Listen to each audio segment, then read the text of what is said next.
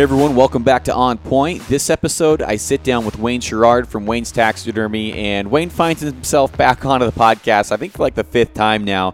And basically, to sum this up easily, the title of the podcast is going to be something like How to Not Piss Off Your Taxidermist. and so Wayne goes over tips for folks that are successful in harvesting an animal that want to get it either prepped for the taxidermist, preserved, or are worried about it spoiling out in the woods and then not making the best mount when they get it to the taxidermist. So he goes over tips for that. And then also he goes over tips for working with your taxidermist and what to expect and, you know, just kind of ethical things when it comes to taxidermy. So this is a great episode full of things. Wayne never holds back as always, and uh, I had a lot of fun recording this one. But first, before we get into the podcast, I want to tell you guys about the broadhead uh, competition that we have coming up or comparison video. It's getting a lot of traction. It's getting, you know, people are really interested in it, and we're getting a lot of heads sent to us. So I plan on updating that list today, which is the uh, 1st of Jan- July. And uh, if you want to send us ahead, please get a hold of me first. Don't just send us ahead and uh, make sure that we, you know, just to make sure you're not sending sending us one we already have. But uh, we are still accepting heads, taking heads. We need more expandables, fixed, fixed blades, and hybrids. And uh, so, pretty much, just let me know if you have a, a, brand new pack of 125s or if you want to send us one. Get a hold of me first and uh, on Instagram, or you can email me at garrettweaverhunts at gmail.com, and uh, we can we can talk on there as well if you have an idea. But appreciate everybody's feedback. It's it's really cool how much traction this thing's getting, and I really look forward to uh, coming out with that video here within the month. So, or or whenever we can film it. But outside of that, this is Wayne Sherrard on taxidermy, and I'll see you at the end of the episode.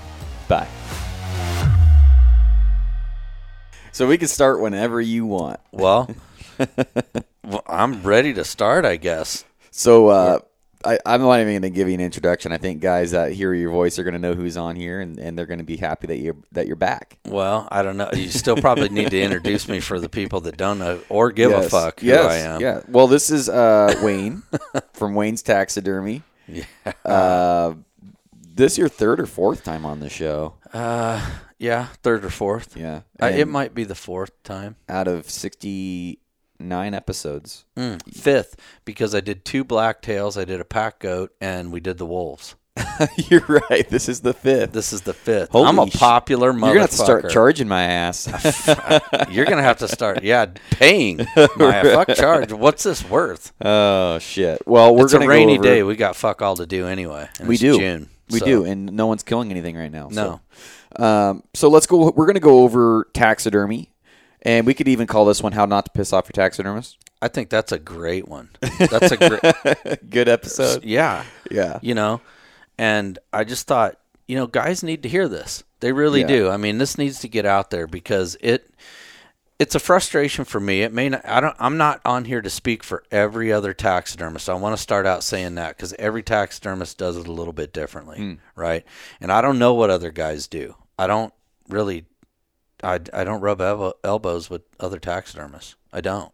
So I don't know how they handle their um, deposits or any other stuff. And so I'm not speaking for anyone directly. But if it's frustrating me, there's another one out there that has the same fucking Oh, I'm bitches, sure. pisses, and moans. I'm Right. sure. Yeah, because you're dealing with a people. I am. I yeah, mean, people.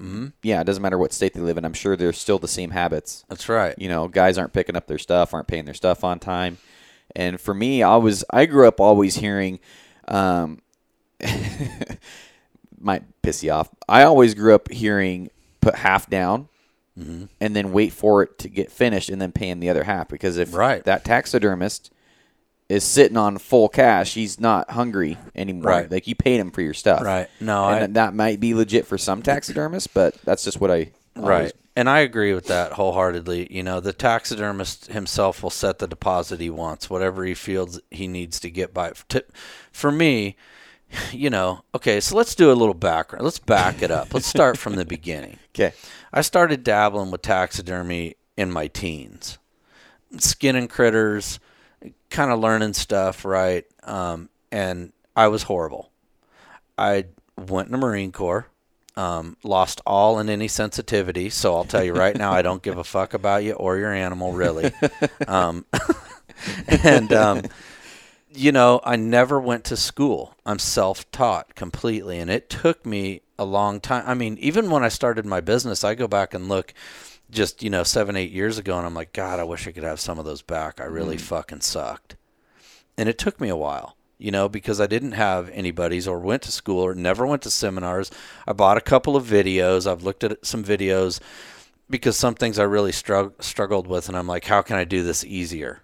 and so I, I bought a few and looked at them. Um, but most of my shit I learned along the way on my own, like, oh, I can do it this way, and it's going to be so much easier and whatever. Hmm. So that's where I'm at. I'm an uneducated taxidermist, and a lot of them are.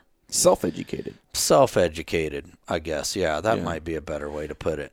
Yeah. Um, Self taught, because I taught myself how to play the drums years ago, did them for sure. 15 years, and I mean, I can't play them worth a damn anymore, but I could shred for a while. Like I could, sure, I could find my my way around a drum set pretty damn well. You do it enough times, you're going to become proficient at it. Yeah, and, you know, and the volume too. You know, when I first started out, I might have.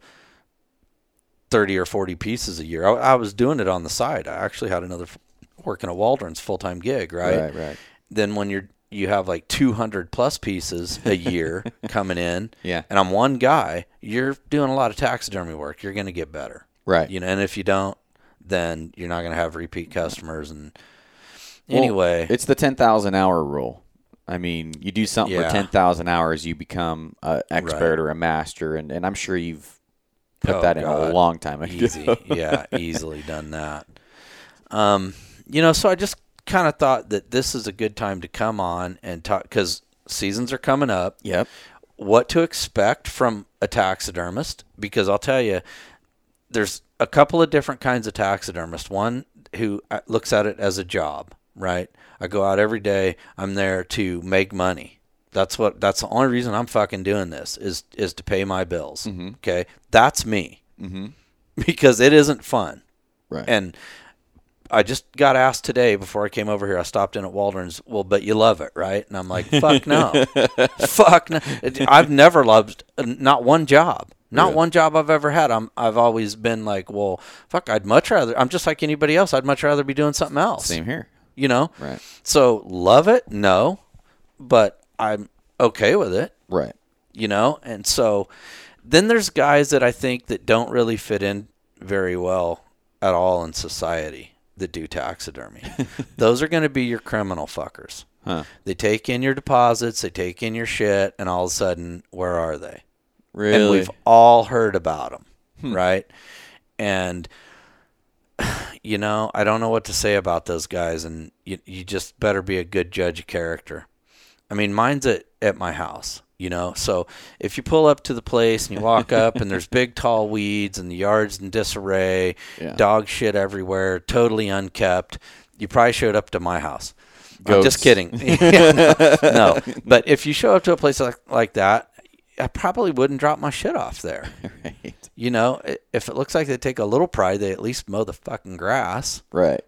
You know it's right there at my house. I'm not going anywhere. Been there 20 years So you can always come and check in and look. And if your shit's not there, then I don't know what to tell you. Somebody came and took it in the night, but I highly doubt it. Right. They're not going to be breathing. Anyway, so let's get down to like, let's talk, let's start it out like in the field. What can you do? Yeah. I'm, oh, I'm hear the, that thunder? Did you hear that? Yeah, I heard that's, that. That's yeah. crazy. Okay, sorry, so, go ahead. I'm the hunter, and I'm thinking I want to have, if I ever take that big bull or whatever it is, whatever your quarry is that you think you really want. Mm-hmm. Okay. what, how am I going to take care of it? That is the most important thing in good quality taxidermy work is what you do as the hunter before it gets to the taxidermist. Hmm. Because think about it like this you're bringing me, I'm an artist, right? Bottom line, really, that's what it is. It's an art form. Right. Okay. So I need to paint the perfect picture on the perfect canvas. Well, if you bring me in a rat fucked canvas that you've run over and bounced down the interstate, guess what? It ain't going to be. It's pretty. It's not. I can't do anything for that. I can't. If you've drug the fucking hair off of it, I don't yeah. have a Harry Potter wand to put it back on. I don't have that. Huh. So it's you can potentially majorly fuck them up. Right. Antelope, it's coming up. Worst, worst thing ever. Don't drag them. Don't drag them. Get the hide off of them right there where they drop. Take your pictures. Get to skinning Right. and get it cooled off. I remember when I killed that one right here above me. Uh, I always heard, "Don't grab the you know like don't grab the hair." No. and, and uh, and Never. so I'm like, okay, I'm gonna try this. So I grabbed the uh, like the rump, and I'm I just I just grabbed a tuft of hair.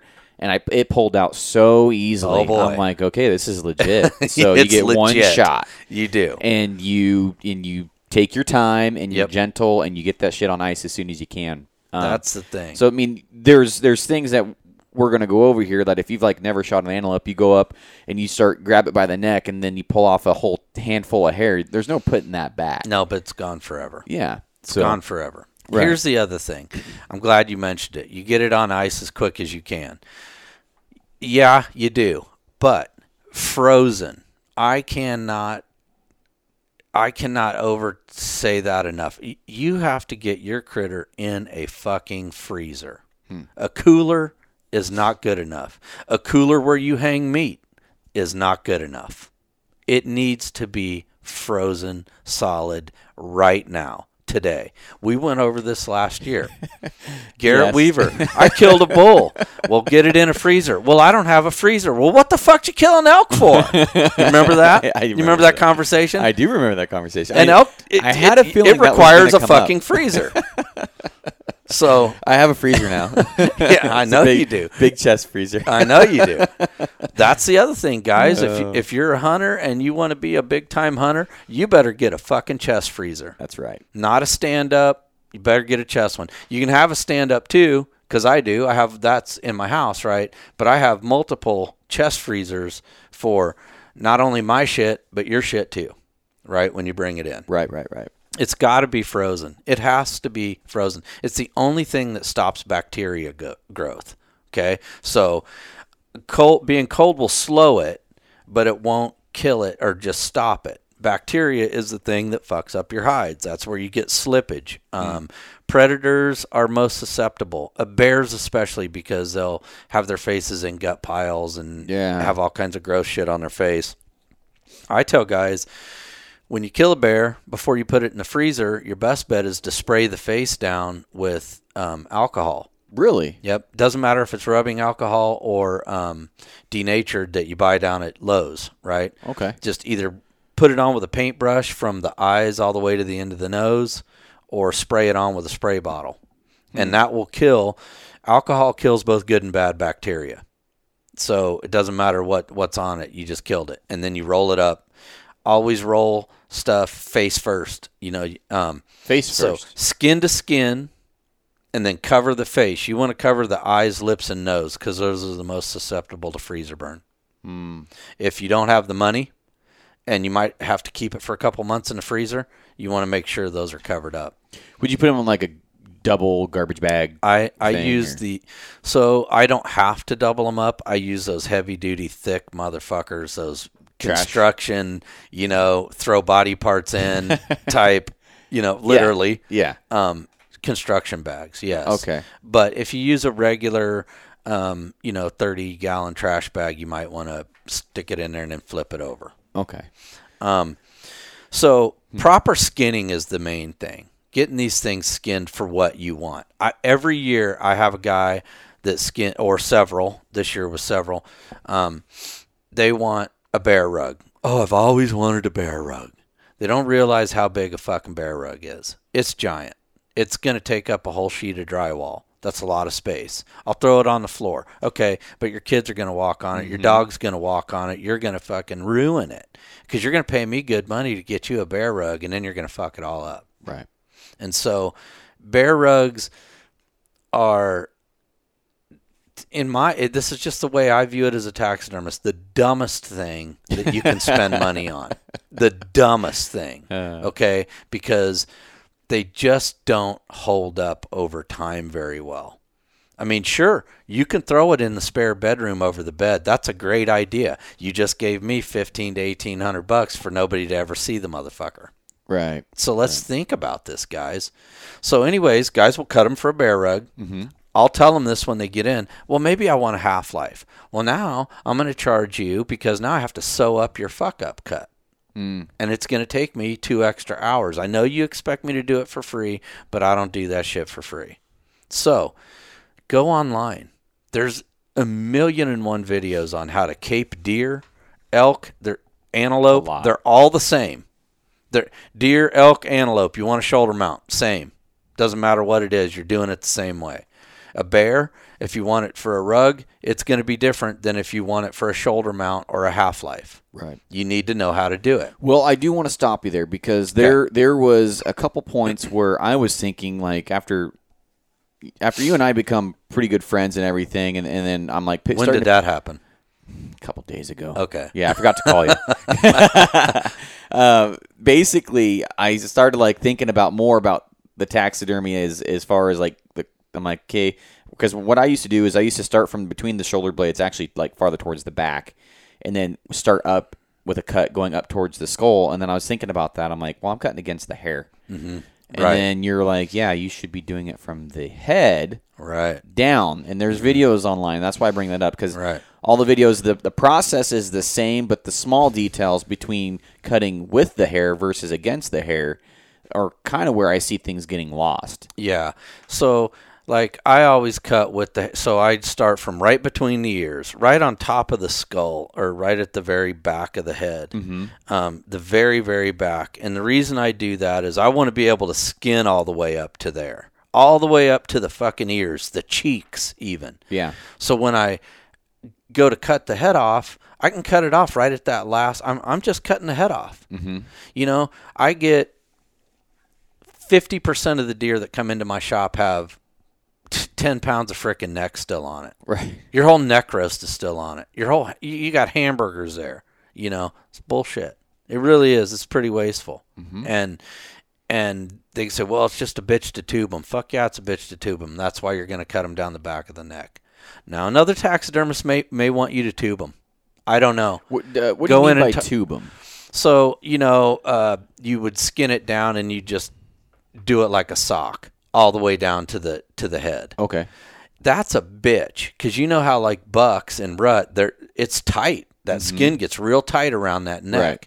If you have cut down the center all the way down to the middle of the back, mm-hmm. now you can skin around the neck, and it's a lot easier, right, than mm-hmm. trying to roll it down right. over itself. I've done that, and it's yeah, you're it's right. It's a pain in the ass. It's bullshit. right. And so, but go talk to your taxidermist and see what he wants. You know, um, I'm not seeing everybody that listens to this podcast, and I hope a bunch of you do, because if you don't, you're cheating yourself and you're pissing off your taxidermist. But I don't see all these guys that listen to this coming to me. Right. So go talk to the guy you're going to go to and make sure he does great work, right? And right. it's at least, um, you know, consistent everybody's going to have one. You're going to go in there and be like, oh, God, that's a fucking horrible job. Well, it's probably because he got a fucked up piece of thing, you know, uh, hide or whatever. Right. Or realize that not all deer are that good looking. Right. Some of them are just flat. There's ugly not, deer. They're I've messed up.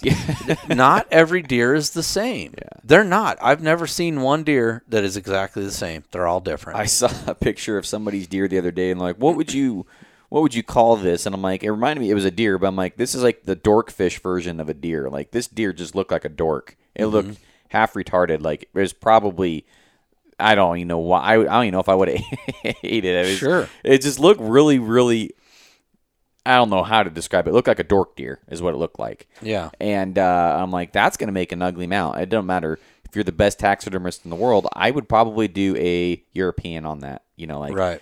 I don't think I would want well, to get. You know, you get them with these little bitty tiny heads, and even though they got a swelled up, puffed up neck, their head's really tiny, or mm-hmm. they got big giant heads on a skinny neck. You never know. Right. Right. And I know all of you think that you killed the most, the biggest fucking deer on the planet every time. I don't know what other taxidermists do. I know what I do. If you killed a deer he's going to be the same size he was when you killed him on that form. I don't care what you think, he is. So right. if you come in there and be like, God, I thought he was bigger, he wasn't. Well, or or uh, smaller because a little bit of a drying period too, right? Well, okay, antlers wise, yes. As far as the hide goes, Mm. no, because I use a wet tan. So, and the guy, I send mine to a tannery. That's another thing we can talk about. Right. But we'll get to that later. Um, my guys do a great job tanning, and I got plenty of stretch. It, it probably goes exa- back to exactly what it was. Hmm. If not, maybe I can stretch it a little more. Interesting. but look at your videos L- figure out what you're doing and so let's keep on the skinning and stuff and the proper stuff there.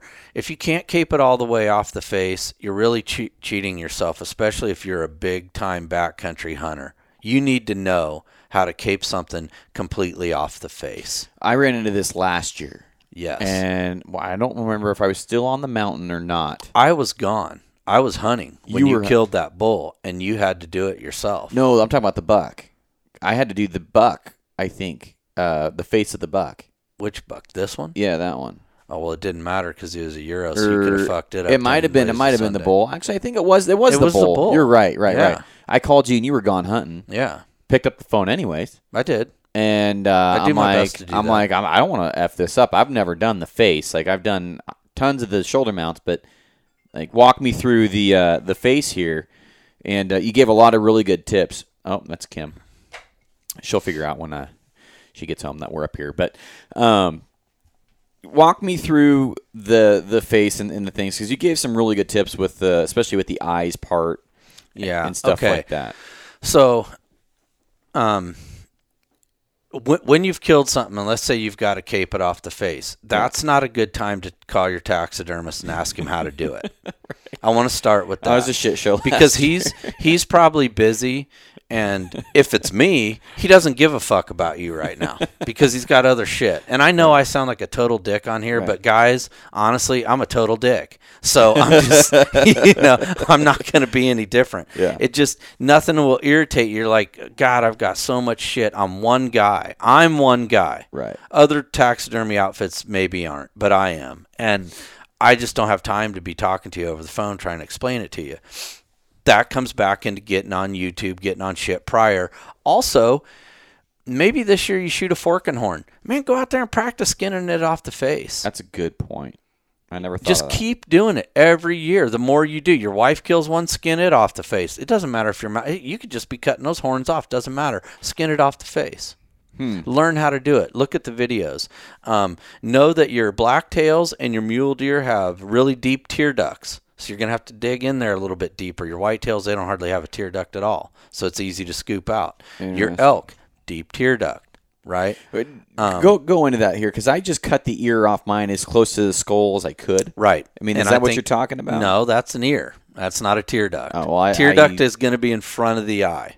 Oh, the tear Closer duct. to the nose. Oh, I, I was thinking. I thought you were saying ear duct. I was like, No, the ear. Tear so the duct, ear okay. buds, butts they Yeah. call them, an ear butt is like the fleshy stuff at the base of the ear that attaches to the skull. Yeah, yeah, yeah. So you're going to want to cut that off Yeah. as close as you can. And it's really hard for me to be talking about this and not showing it Right. because people aren't going to grasp this. So I don't want to get into too far detail on how to do this. But um, one thing I will tell guys is your replaceable blade knives are fucking junk. That's my Okay, I'm favorite gonna- one. I know it's all of your guys' favorite one. You guys think Uh. you're oh look they're so sharp and I can skin anything with it. No, you can fuck anything up with it. That's what you can do with it. Oh. So they're super sharp, right? Right. And if they're not super sharp, they're super garbage. So when you're trying to skin with one that isn't ultra sharp, you're going to cut holes and you're going to have problems. And those things are so sharp that they also cut hair very easily, which is a bad thing because if you Mm. Poke right. through, you probably also cut some hair. I like to use a paring knife made by Victorinox. You can get these things in any uh, meat catalog. Mm-hmm. They're a three and a half inch knife. They don't weigh a damn thing, and they make these really cool little plastic cases that go over the blade. I usually have three or four of them in my pack when I go hunting. They are sharp as hell. They will cut your shit right now, hmm. but they're stiff enough that they won't break or bend. I have broke them. I mean, but I probably used it a hundred times before it broke Right. and they just cut like butter. Hmm. And so I like to use those. I use them in everything I do. everything I do. I mean, I just love those knives. Hmm. So use what you want. I'm not here to tell you what knife you want to use, but make sure it's sharp enough that it will get the job done because when they get dull, you will push harder and you will poke holes. Right. That's just, I know this from experience. Um, I've cut more holes than any deer you will ever frickin' skin in your lifetimes. I don't care who I'm talking to. I've done it because I do a bunch a year, Right, right? right. And I still cut holes. Right. I still do, you know, but mine are way tinier than anything you guys will do. Like when you screw it up, if you haven't done it, you'll majorly screw it up. So Right. uh, there's the reason I suggest watching videos is there's some you know intricate cuts along the face, uh, the mouth, the lips, and the nose, and you need to know how to do that. But backcountry hunters need to know how to get this thing off. It it wouldn't even hurt for them to learn how to flesh it. If you skin an animal, like if somebody asked me to cape a deer for him, right? Mm-hmm. I can literally cape that thing off to where there's no meat left on. There's no meat on that hide. It's white. Hmm. The meat's all on the animal. That's what it needs to be before you ever put salt on it. If you want to salt this cape, you need to have the ears turned completely inside out and all the the meat removed off the butt of the ear. You hmm. need to have the the eyes turned inside out completely, right? Turned, the nose and the lips and all the meat removed before you lay salt. Really Otherwise, you're risking bacteria and hair slippage. interesting. So there are tools to help you turn ears, um, to be able to flesh little tiny fleshing beams that you can pack. I sell them all the time out of the shop. I almost always have an extra set. Really. Yep. And if I don't, I'll, uh, you know, if I run out, if somebody buys what, what I have, I go get another next time I'm at a taxidermy supply house. Okay. So I take them with me when I go hunting um, because I don't know if Tyler and I are going to be out for um, three days and maybe somebody shoots something on the first day. I need, and I always take a bag of salt because that's all you need for a cape. Just a little bag of salt. No, I take a 50 pound bag usually, but you don't need 50 pounds. You probably need to salt it legitimately. Yes. You probably need 15 pounds. Really? Okay. So I, I was always wondering how these guys were keeping their, you know, for seven days in the backcountry. You know, I've heard guys that they, they, they flush them out or cape them out, and then they'll dump them uh, in a bag in, in the creek, and they'll try and keep them cold inside creeks and stuff. What have you found to be a good strategy for keeping a cape longer than what you would want to? Just what I told you, fleshing it and salting it. That and that is Yeah. the number one thing you can I do. think. Well, so when I shot my antelope, Uh-huh. I lit well. So it was a little bit luckier. I shot him basically from camp. Okay. so I went over there, caped him, Uh-huh. skinned him, broke him down completely, all the meat and everything, and then I went back and flopped my tailgate down and caped him off the face. And I actually had brought my little fleshing tools and my ear turners, and I completely fleshed him and and turn, I salted him right there in camp hmm. and hung him up because we had another guy hunting. And hmm. we were there for two more days, but it didn't matter because my cape was salted. Hmm. How long would that keep before you're going to have start having damage? So what I do is I flesh it out, like I said, turn the ears, eyes, nose, everything, Uh-huh. lips. I salt it and I roll it up. Okay? And then the next day I go out there and I shake all that salt off and I resalt it again Hmm. and then I just hung it up on a tree limb. And it'll keep. I mean as long as nothing gets to it, it'll keep for Really it'll keep forever. interesting. And I can take it whenever. And for salt, your rock salt or just No. You want to use hay salt. hay salt The stuff that you would use to it or to get the um, moisture out. to get the moisture out. And I use the super fine. I like the super fine. It almost makes a paste when you're rubbing it in. Really? You can use the medium. I've used the medium for years. It's not going to hurt, but it's a little bit more coarse. Rock salt, way too coarse. Okay. So you want to use the fine hay salt, non-iodized. So you can't go into Safeway and buy this shit. You got to go down to the feed store and buy it. Okay. Non-iodized, Yeah. fine hay, hay salt. Hay salt. Yeah, the, yeah, the brand that I get is uh, Stockman's. Well, I imagine that would that would get inside the crevices and all those little It would. tiny bet things better than a coarser Absolutely. salt too. It would. It gets in everything way better. And you want to rub it in. You want to get it in every single little crease and crevice you can. You want to cover that thing and make sure it's rubbed in good because that's going to suck all the moisture out and it's going to lock the hair follicles. And if you're over somewhere in the desert, it's going to do it really fast and that keeps bacteria from getting to anything too. Right. So that's important, right? If you can't do that, then you got to get it frozen. And you may be hunting where it's fucking frozen. Right. So you may you may not have to salt it.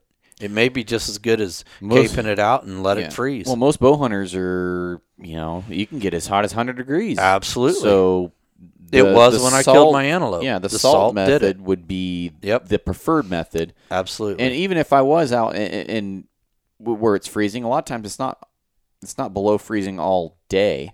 right. So you could have some points where you are getting that acceleration in the Yes. decompose, you know, Yep. whatever. Yeah, and it and it don't take long. I mean, you got to think about something. Stuff starts decomposing as soon as it's dead. It doesn't matter what it is. It doesn't matter. It doesn't matter if it's a dog, a human, a deer. As soon as it's dead, bacteria growth starts. Bad bacteria. As soon as it's dead. That's why freezing is the most important thing if you can't get it salted. Hmm. And you have to turn it completely and flesh it before you put salt on. That shit where, oh, I caped it and just cut it off at the head and I salted the cape. Don't do that. Hmm. That's pointless. Don't salt it and then put it in the freezer because that's pointless. What do you throw on ice on your steps? You throw salt on it to frickin' melt the ice. It does you no Right, good. right, right. right. So, um, that's a lot of things. I've I've seen it all. I have seen it all. And if your stuff rots or starts to slip hair, it's not savable. There's nothing I can do. So when you take something like that to your taxidermist and it's all fucked up, don't get mad at your taxidermist. Right. You should be mad at yourself for not knowing how to do this stuff. We're hunters. But being a hunter isn't as simple as going out shooting it, killing it, and taking pictures. I know a lot of people. There's a shit ton of people out there that think that's what it is. Right. That's not what it is. And if you want a trophy room or if you want a trophy mount on your wall, you better know how to take care of your shit. Right. It's not. That's not the taxidermist's responsibility. His responsibility comes after that.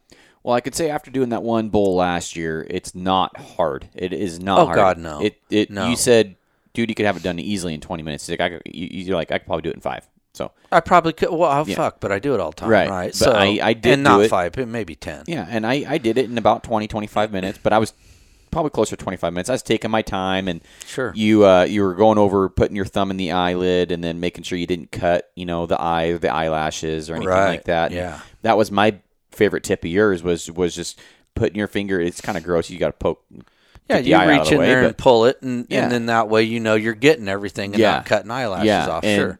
So those those kind of tips are things that people would probably. I'm guessing that would be something really easy to screw up. And if you didn't have that tip, because that was like, well, shit, I never would have done that. I just would have kept skinning it and pulling it like a Sure. regular part of the hide. So And I see it happen. I see it happen on guys that that know how to cape, and they'll still occasionally fuck up. You really got to pay attention around certain spots. take your time. It's not a time to be drinking beer. Right. You drink the beer after you got it all caped out. You know, um, because that that will lead to some foul cuts. Right. I mean, it just would. Well, So- my dad, I'll throw my dad under the bus on this one because my dad, uh, we were talking about what we're going to do with it. I'm Like, let's just shoulder, um, let's just cape it for shoulder mount Mm-hmm. on that bull I got last year. And then um, we've done a lot of animals and, and we don't shoulder mount near as much as we used to or anything. And uh, so, first thing he does is, is uh, he grabs basically where the shoulder is. He, um, the we I made that big incision from the skull down to the backbone, and uh, and we're starting to work it down through the shoulders. Well, he was we were just bullshitting. We're happy. We're having a good time, and he grabs that big tuft of hair that goes over the shoulders over towards the backstrap, and he pokes a big hole right through it. Then it's like I don't know how big it was. It was a few inches. It had to be, and he was doing that so he could get like a handle. Right. That's what we do is we we'll cut things in the hide for handles so we can pull harder, and. uh and I'm like, "What'd you do?" And then he's like, "Oh, I thought he was gonna start crying because he felt so bad." So if what I'm doing here is is if you do screw up, you can you're not screwed beyond all repair. Like you fix that. Some things you, some things are fixable. Some things Yeah. are not. If it's a slice, yeah. Yeah. If it's a bullet hole, sure. Broadhead hole, yeah, all that. If you cut, if you cut from right in front of the shoulders off, Mm-hmm. then that's gone. If you threw it away, I can't put that back. Right. And you know, I've had guys come in before. They've cut the head off. They cut the head off a deer one time. This guy just cut it off With the with the hide. with the hide, cut the whole head off, hide and everything, and then decided, oh well, you know what? I think I want to shoulder mount this. So then he capes what you know off the other thing, and he shows up with this deer hide and head, and he says, but you can sew it back on. Fuck you. I'm not gonna. yeah, I could, but I'm not gonna do that. Right. Now, your taxidermist might. I'm not going to. I'm just not. You can get a European, or you can just go back out the driveway. That's the way it goes. I, I, honestly, Well, that sounds like it would be hours of work just sewing. it would be back stupid, and it wouldn't. It, wouldn't look probably right. wouldn't look right. I mean, Yeah. a lot of times you can hide a lot of stuff, but you better be Right. pretty good at sewing. You know, and and you do get good at sewing if you've done enough mounts. Yeah. You know. Well, you I'm do. looking forward to getting the bull back because, like I said, my dad was so worried about it, and I'm like, Wayne can fix it. Yeah, It's but see, slice. you're doing a pack mount on that bull. You'll never even Yeah. see it anyway. Well, yeah, yeah, You know, you true. just wouldn't because I'll be able to fold it up, and That's it wouldn't. true. I might not even sew it. I don't know. Yeah. As a matter of fact, I pulled the hide out. It's about. I'm about ready to mount that. Oh, really? Yeah, but Right we're not going to talk about your shit. So, so proper skinning, that's the big thing. And you guys really owe it to yourself to know how to skin everything. If you get a bear and, well, I'm not going to mount it, skin it the way you might want to mount it, just so you know what you're doing. You know, just practice. It's not going to hurt. It's never going to hurt you to know how to do something. Always fold your critters up skin to skin, hair on the outside, roll them up, put them in the trash bag. Right. Again, if it's a 33 gallon bag or whatever, double back, just flip it over on itself. I twist it up and flip it over. And then you, you know, or double bag it, whatever you want to do. Get all the air out and then get it in the freezer until you can get in here. Hmm, okay. So, I want to go over what to expect and what to be prepared to do when you go to a taxidermy shop with your critter. Let's say you've killed the critter, you know, you've paraded around, you gloated, you know, everybody knows you have a one inch dick and you killed the biggest buck on the planet. Nobody cares. But you do that, right? Because we all kind of do a little bit. Yeah. Beat our chest. Instagram and Yeah, all that. And and I'm guilty, right? I'm guilty. I'm right up there with you. Fuck yeah. I mean, and it is kind of, especially if you work hard at it, it's kind of something you feel like you've really accomplished something. you and you it. have. Yeah. You know, you have. So when you come to the taxidermist, there's a couple things you're going to need. First and foremost, most importantly, is your tag information. You show up to my taxidermy shop without your tag, I can't help you. Right. I can't legally have it in the shop, and I don't want it in the shop. And it's not my fault you didn't know you needed to have it. That's not my fault, right? And I imagine pretty probably there's probably all states are probably like that because I don't see. well, yeah, because as far as I know, you have to keep records of what you've got, right? right. And so, with your tag information, when you come in, we're going to sit down. You've done this several times. I'm going to pull out a purchase order slip. Yeah. It's going to have a number on it, and it's going to have your name and your address and your phone number and your hunting license and your tag li- uh, tag number, and then it's going to go on on what you want, Hmm. right? You want an upright right turn, or you want a semi sneak, or whatever your little heart desires that we can do. I'm going to write that on that purchase order because I'm going to pull that.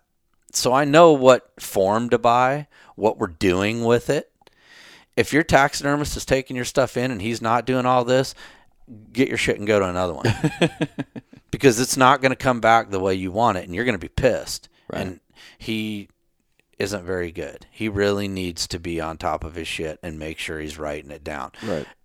everybody makes a mistake. I've done it. I've freaking bought forms. I get it back. A lot of times catch myself and be like, God, I thought he wanted a left turn. I'll go back and look and be like, How in the fuck did I buy a right turn? Hmm. Fuck. You know, mm-hmm. I will be. I can either take that back if I haven't started on it, or somebody will probably want it later on, right? So it's not the end of the world for me, but to keep me from doing that, I write all this shit down. The other thing is, is that that purchase order is going to have a number. We're going to use 500 for an example. So 500 is going to be on your purchase order. I'm going to have another card that is exactly identical to the purchase order with exception of what you want done Mm-hmm. attached to the antlers that has the number 500. And then there's a little I use the uh, sheep ear tags with 500 written on that and stuck in the hide. So I know when I pull it out, I don't know what the fuck your deer look like. I never even looked at it. Honestly, I could care less. But I know that 500 goes with this set of antlers that goes with Garrett Weaver. Oh, look up 500 in my purchase orders. Well, this is what he wants for a form. Hmm. So when it comes back from the tannery, because I send all my stuff out to be tanned, that's what I do. I know whose is what, right? Right. And what they want. And then I can purchase forms. So hmm. you got to have your information. You have to have your tag. In Oregon, you absolutely have to Well, have not only just do you need your tag, you need a copy of your tag because that shit needs to be with the meat as well. Right. So you have to have your shit together. Right. So either copy it. These things are great. Take Yep. a picture of that tag, cell phone. You everybody's got a cell phone and everybody every cell phone got a camera. Right. You got no excuse. Right. Take a picture of it. You already took 500 of that some bitch you were smiling behind. Take a picture of your tag. Yeah. It's simple. Yep. Um, in Oregon, your bears, your cougars, your bobcats, and your otters all have to go to ODF and W first. Until they've been to ODF and W and have that little seal they put in them, I don't care. I can't do nothing with it. Really? I just can't. Hmm. You know, that's the law. It's not my rule. I think it's the dumbest fucking thing ever, but you have to take that in and get that seal put in the hide before I can touch it. Right. Sorry, guys. You hmm. you want to bitch? They're the guys to bitch to on that. okay. Um, we're gonna. We've kind of went over expectations. What a little bit. Right. Well, you know, what, what's your what's your take on? I'll throw Anthony under the bus here real Okay. quick. I know you won't mind. Um, uh, was it two years ago? Uh, Shelby shot that really nice five point bowl or something like that. Um, and I think he brought it to you in a garbage bag, it's gross. and it, it smelled like death. Um, is there any extra costs or? Um, you know what? What do you do if you're that guy and you're like, shit? I had something come up. This thing smells like a- rotten butthole. Okay. What do I do? So generally those are people who want Europeans. You know, they cut the head off. Um, sometimes they skin it off. Sometimes they don't. They roll around with it in the bed of their truck to show everybody until maggots start coming out of it, and they don't think it matters because it's going to be a rotted skull anyway. Right. Well, I no longer take those. And if I have to, you're going to pay healthy and you're not going to want to drop it off with me. Um, beetles won't eat rotten shit. Really? So your beetle people are going to be pissy too. I didn't know Um, that. I don't want to skin your rotted thing because if I poke myself while I'm skinning it, now I've got a trip to the hospital. So I that's why I don't take them. The other thing with me is I hate doing Europeans. I'll come right out and say it. I hate them. Um, they don't pay a ton of money and they're not really taxidermy. It's skull cleaning. And I'll tell all you guys out there, if you don't know how to European your own shit, if you can't figure that out, I don't know how you're getting through life. Well, Because it is simple. where's my bear skull that I fucked up? Well, I mean, yeah, but it's uh, where is? I don't even know where. It's there's at. enough there's enough videos out there to yeah, show you I how to do it. did it. Granted, you know, if it was a paid professional to do it and it turned out It like that, came- I would have got my money back. Right. But I did it. You know. There's tips, there's ways to Wherever do it and at. ways not to do it. It doesn't matter where Yeah. it's at. But um, you know, to be honest with you, Europeans are are they're very popular because they're affordable. Hmm. and everybody wants to preserve their thing in some kind of way. Um, guys, you really, I, I, I- I would love to get away from doing them altogether because it's really not taxidermy work. It's skull cleaning. Um, there is a beetle gal here in town, and she does great work, and I love her to death. She's a cool gal. Um, and I do do Europeans still, but I'm trying to get to do fewer of them Right. um, and it's because of stuff like that. It, you know, people just don't respect the person that's going to have to be dealing with it. They have already let it go beyond. The only reason they're bringing it to me now is because the wife said that thing fucking stinks and get it away from my house, right. right? And I don't blame her. Right. But why do you think I want that shit at my house? Because I don't. I, Right. I've buried them before, like buried them and got them a mm-hmm. year later, and they look good, like as good as you would expect them to. I'm talking Sure. horns and all, like buried. you know and and you can do that. You can stick them in a bucket of water and it will that's maceration. It will macerate all the shit off and pull them out. There is a point where you need to pull them out and clean them off or they'll get kind of not perfectly white too. There's tons of ways to clean a skull. Um i man i i take when you bring them to me i skin i skin it off. Doesn't really matter as long as you get it off. Um, if i'm not doing like i did the bottom jaw on yours just for fun. Yeah. i don't normally right? So i will skin that thing from i will split it right down the middle of the face. And then i'll skin it all the way down to the bottom jaw and then i'll spread i'll pull that bottom jaw off. And so now i have just a skull right? Right, right. I boil that thing. I, I cut the eyes out, you know, I get those out, and then I'll boil it for like 40 minutes, maybe, whatever, till the meat starts to turn brown. I don't cook it. really, I just boil it, just till the meat's turning brown. Then I pull it out, p- pressure washer. I shove mine into a couple ci- cinder blocks so they don't go blowing across the yard. Pressure wash that thing from the back forward, hmm. right? Blow all that shit out, get the brains out. It's not perfectly clean, but it's pretty damn clean right then and there. And if you want it cleaner, you can then put it in a little Rubbermaid tote with water. You want to bury it up to the horns in water, right? and let it macerate whatever is left off. And then from there, that's what I do. And then from there, when I got time to get back to them, I go and I boil them again with some powdered laundry soap to get the stink off and then bleach them. really. That's how I do it, hmm. you know. But I'm a one guy show, so a lot of times my Europeans take way longer than they should because I've got other guys shit that I've got to flesh and salt and get taken care of, and they run precedence over your fucking skull no matter what you think Right. because I can't let these guys' stuff rot. So that's how I do it. Somebody that just deals in beetles, way easier for them because they're all they're dealing with the skulls. How long does it take for a beetle person? Do you think? I think they're about a month to month and a half. They're oh. quicker. Huh. You know, 'cause shit, they skin that thing off, get the eyeballs off. I think they blow the brains out of there somehow, and then they stick it in there with them beetles, and they eat all the, the meat off of it, Yeah, yeah, yeah. and Huh. then it's clean, right? Yeah. So it's they're working while they're doing something else. Hmm. So, um, anyways, yeah, do your taxidermist a favor if if he's going to do your euro, take the thing in the day after you kill it. Don't drag that thing around town. That's shitty. It it really is, and and it nothing. And and the look on people's face when when I say, "Hey, I'm not interested in taking that," is just it's it's priceless. I wish I could be videoing every one of them. well, why not? Well, there's fucking maggots all over your truck, right, and it stinks. what makes you think I want that? right, So be kind to your taxidermist. Don't do that to him. right. No, that So- totally makes sense. And I would probably be in the same boat. I'm like, dude, that's disgusting. Get that out of here. Sure. Like, I don't even want to touch my own head when it's like that. You know, Right. like why would I want somebody else to touch it? It's halfway. It, it is halfway embarrassing dropping that off. Like it should be It, fully it should be fully embarrassing. Yeah. It should be. Yeah. Because you should have enough brains to know that's not kosher. I well, mean, when you're in the back country, I and you, you're, you're there for a while, and you're gonna keep the skull. I don't know how you would get around. okay, that. so what I do, and I tell every guy, every guy this, um, the best thing you can do, skin it off the head. Try and first off get the brains out of it. Mm-hmm. Okay.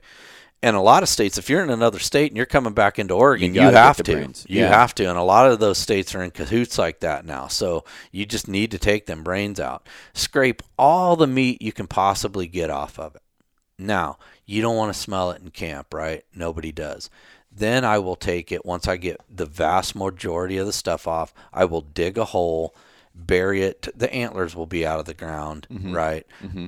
And then I'll just bury it. That'll help keep the bugs off of it, a and it point. won't. You know, the flies won't get on it, and you won't have maggots. But anything you leave on there, they're gonna eat it. They're gonna want to bury their larvae in it. It Right. That's what's gonna happen. even tuck, duct taping it with a garbage bag, it seems like they always find a way. they in find a way in. You can't. You can't It's do so it. And hard. it it's gross. Yeah, But it's one way. It is another way. yeah. Um, burying it, getting all the stuff off of it and burying it is the best way, and it's going to smell the least.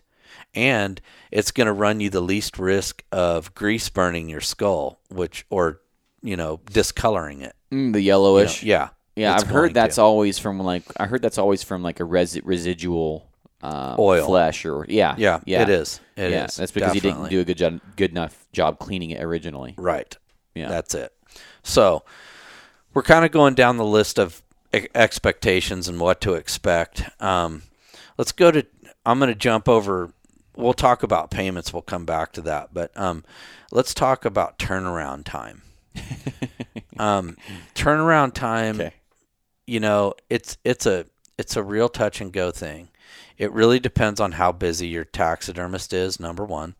Number two, how many people he has working for him. Some of these outfits have three and four guys. You should expect it to be r- relatively quick if it's that. Right. If it's one guy, you Well, know, you know we've got dude. local guys that have been doing it for a long time. They're pushing three years now. yeah, they are. You know? because they get so backed up. Right. You bring a rug to me, you better expect it to be a year, maybe even more. The reason being, Oregon, Western Oregon, is Mm-hmm. so wet that I can't really even mess with a rug until summertime. I don't have the room on the side of the shop that I work on, right, to Mm-hmm. keep it dry. So I have to stretch them out on my big side of the shop. Well, in the winter, I have to soak them to put the rug shell in and stretch them, right, so they get wet. Mm-hmm. In the winter, they'd never dry out over there. They Hmm. never would. So I have to wait till summertime, right? So generally, you kill a bear in the spring. By the time I get him back from the taxidermist, it's fall. I don't have time to fuck with him now. Hmm. You kill a fall bear, you know, it's still going to be summer before I get to him.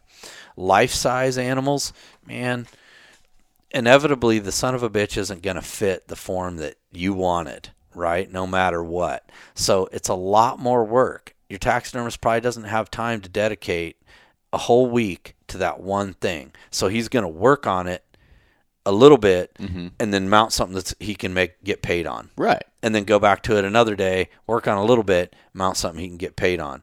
That pushes the time. You're talking about You a know. life size mount? Yeah, you know, How big often do you get those? I don't every year. Oh, I'll really? Mountain lions, bobcats, bears. I could understand depends. that, like mountain lion. It, could- it it takes time. or bobcat, I could understand something know, smaller. So if he's a one man show, Yeah. you might be looking at a couple of years. Be patient.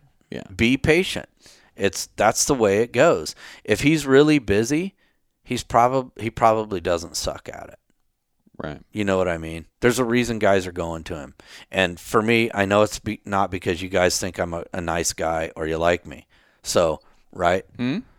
Me? No, me. Oh. you're not coming to me because we're buddies. More than likely is what I'm saying. Oh, you oh, might. Be. I am. Yeah. Yeah, well, because but- first of all, you have to do good work. If you weren't doing good work, I wouldn't be using you. Right. Right. But through all that work, we've we've you know became Sure. yeah became friends. Absolutely. Yeah. You know. So, uh, I I I do. I do want to get in, and we started off with this podcast about paying half, and I don't like doing that. I don't like having bills hanging out there. Sure. Do you think it actually does make a difference when you leave the the taxidermist? I'd say half hungry with the bill. I. Yeah, because I'm going to be honest with you. I I have a ten. Especially here's here's two things. You don't really want to be too good at, good a friend with me, and you don't want probably want to pay me right up front because if we're real good buddies and you paid me up front, and I know that you're patient. That's the other thing. I may be like, fuck. I want to get this done before I get this done, Right. and I may do that to you and put you out another couple weeks. Right. But which- I'm totally cool with that. Though. yeah. If you're cool with that, great. Yeah. If you're not, don't do that. Yeah. D- you know, so let's just we'll go with deer. I require a two hundred and fifty dollar deposit. Yeah. You pay the rest when it's finished. They're five fifty. That's what the going rate is right now. Okay. Mm. Um, so I don't think there's anything wrong with paying that deposit. If you want to pay the whole thing off, pay it off. Well, if they But, wanted to be you know- paid, in my opinion, I, I can't say that because I, I can already fi- find out something wrong with that train of thought. I was going to say if they wanted to be paid full, they would make you pay in full, but then Right. that would prevent them from getting business because not everybody has twelve hundred Right. bucks. Not everybody so I can see at the point Right. for a deposit, but for me, I like knowing I don't owe anybody. I don't like owing people shit. So I understand that, You and. I, I'm the same way. Yeah. Right. When I before I ever did any taxidermy and I had stuff done, I paid it off. Yeah. What's it going to cost me? Okay, here's the money. Call me when it's done. I Right. didn't even give a shit. right, I don't care if somebody called me now. This has been a lot of years since somebody else has mounted something for me, and they just called me and said it was done. Fine, you know, at least it's done, Yeah. right? Um, don't let it go too far though. Because then you got to start questioning what is this guy doing? you know what I mean? What is he doing? Is he actually working? I mean, you've been to my shop enough times to know that it never looks the same. Right. It never does. It's Right, right. always revolving. Shit is just is, so you know I'm working. Yeah. I- Right. every time I come over, I'm constantly doing. A, I'm doing the rounds. I'm looking at what Right. you know what's new. So you know the guy's working. It, it, that you got to It's kind of a self motivating job, especially if you do it right there. You know, my shop's right there at the house. If I was one of those guys that like to fucking sit around, drink coffee, and I don't know what you do, what people do in the morning, fucking read the paper. I don't know, drag my feet.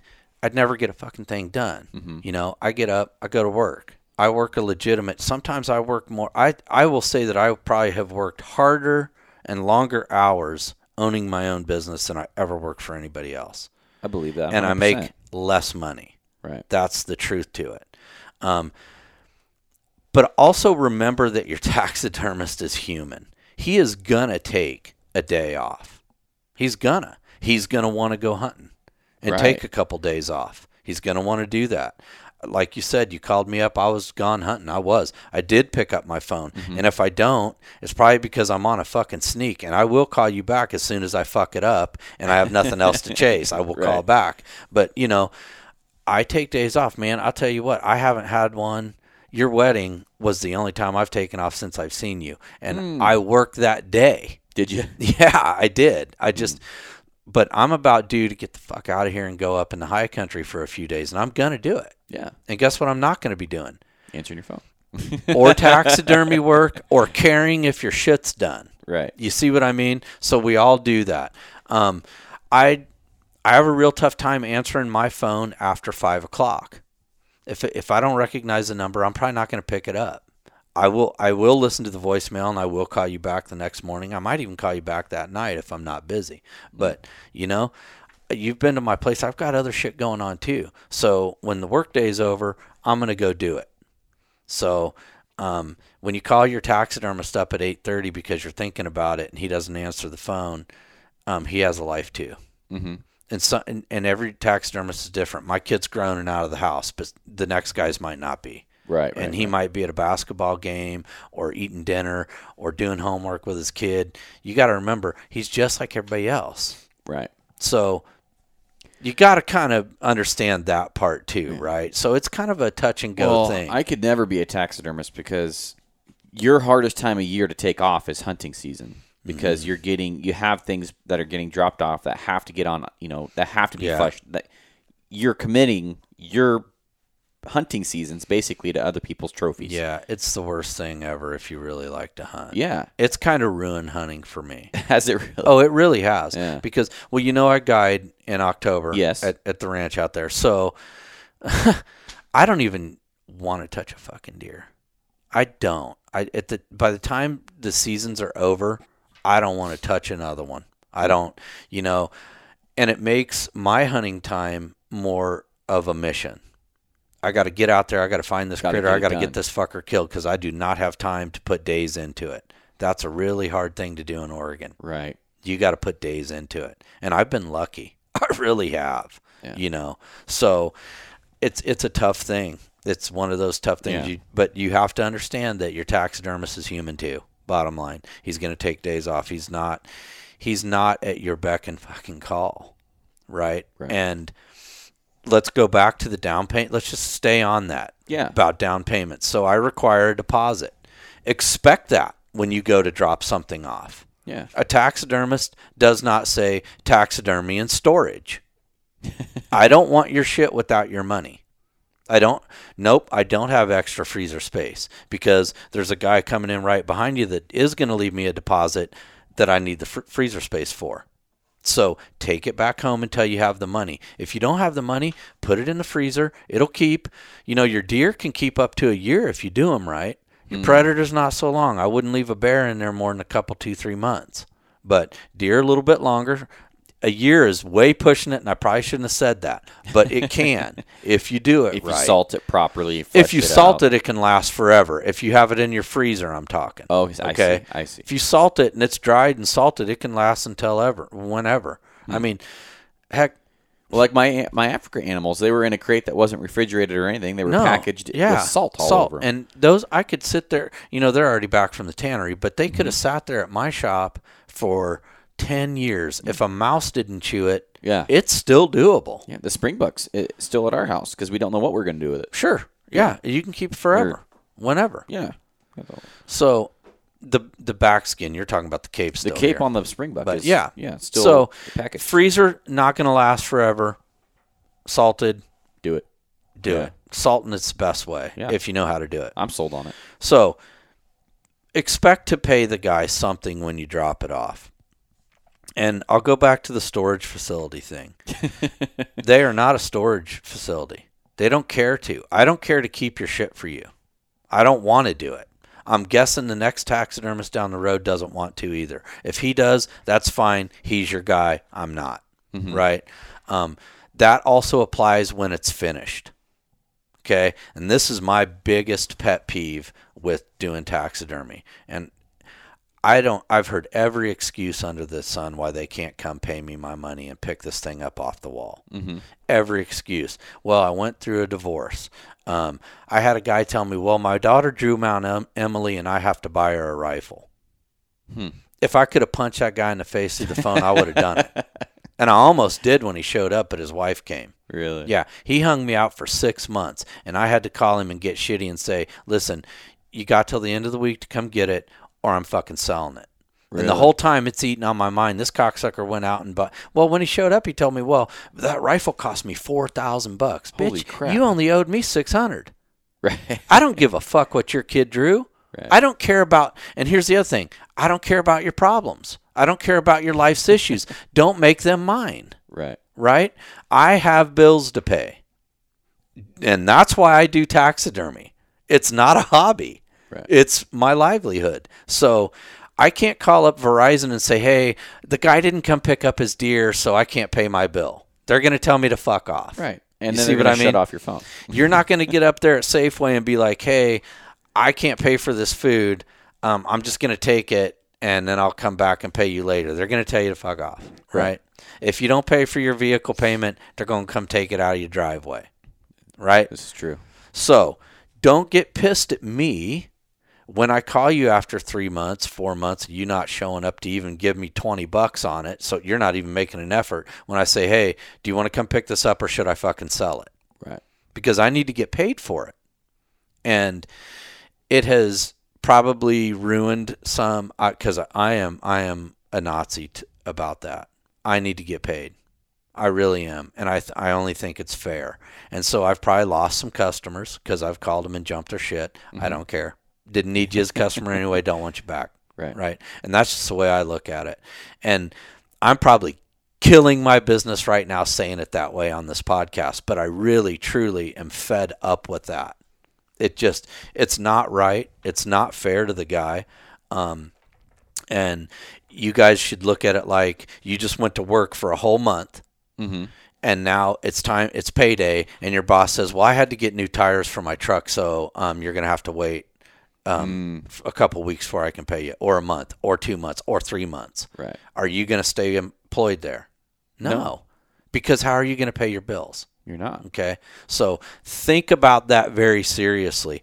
It's taxidermy is not a necessity. It really isn't. So if you can't afford to do it, don't do it. You know, maybe you should set yourself up. Smart people, I say, I say, smart people always have funds. They have a little fund, a taxidermy fund. You know, I want this, so one day I'm going to have it. I'm going to put twelve hundred bucks away, and that's what I'm going to spend, or whatever, Yeah. whatever the, the money is. Um, it's no different than going hunting somewhere, or your your hunt money, or for me, it's goat money, right? Yeah. I save money like a motherfucker for goat saddles or feed or whatever I might need in a time of desperation, right? Right. I have it. Yeah. So it's the same thing. Know that it's going to cost you. You better be prepared for it. Right. It's not free and it's not cheap and it's getting more expensive. So that's something else to expect. What I'm seeing is it's kind of a dying breed, right? There's not a lot of us left, and guys are dropping off. They either can't cut the mustard, um, they can't pay their bills because they live too, you know, high or who knows what, right? Mm-hmm. And they're not making enough. They go away. Um, guys get old, they go away, and I don't see a whole lot of new guys coming up. So that's going to drive prices right? Because it's going to be demand. Right, right, right. Also, material costs are going up every year. When they go up, I go up. I've never given myself a raise, but I have raised my prices in accordance to tanneries and uh, taxidermy supplies. Hmm. So eventually, oh, Wayne gonna give himself a raise, right. right? Now, if that knocks you out of a bracket of being able to get stuff done, that's not my problem. But you need to think about that. You need to think, well, God, you know, I might kill that big buck. It's not going to hurt for you to have six, seven hundred bucks sitting over here off to the side to make sure you can get that right. done one of these years. Right. That's not going to kill you. No. You should have it anyway. That's only you know. You know. That's like twenty bucks a month for you know a year or no. Yeah. Yeah. That's doable. That's mm-hmm. Quit eating. You're quit drinking Starbucks for six months, eight months. I guarantee you, those of you that get a coffee every day from somewhere, yeah, five from five that, bucks, that would pay for your taxidermy in a year. Oh, absolutely, not a problem. Absolutely, in just a few months, probably. Yeah, and plus you won't be as fat. I know people that so, drink like three hundred bucks fat. worth a month. Oh my god, three hundred bucks of coffee a month. Holy shit! Yeah. I would I would shoot myself if I thought I drank thirty bucks a month, and I might.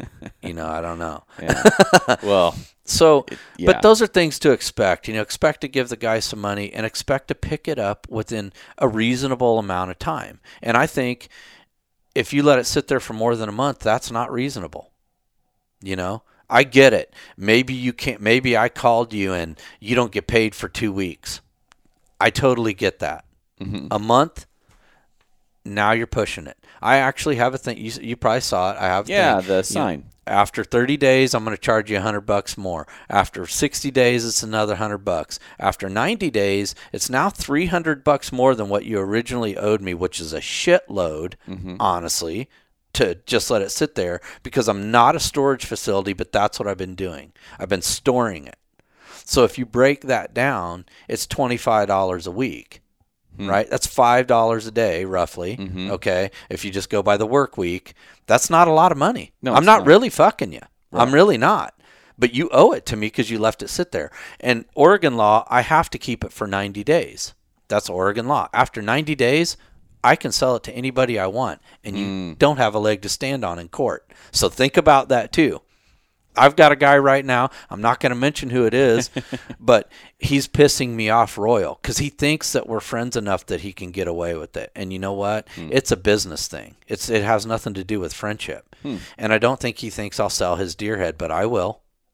I've done it before. Really? Yep, I did. I'm a lot more lenient than I sound. Yeah. But I did. I had a guy that left something there for four years and I sold it. Well, that's over and above. Yeah, I don't even know where he's at, so he could be dead. I don't care. But you know, I will sell. I will sell stuff on people if they don't want to come pick it up or make an effort. Man, if you came down, if you can't afford it and you came down, you gave me fifty bucks here and there. I get it. I've been there. Mm-hmm. Same here. You know, hell, I'm there most of the time. I'm Yeah. just. I'm not gonna, you know, do it Yeah. if I can't afford it. Well, that's why you're sitting on a bear. Uh, I mean, on not even a rug, a bear hide that versus what should have been mounted. So you know, There you go. Couldn't afford it. Back, back, yeah, back Yep. when I shot that, I had nothing to piss in. There you go.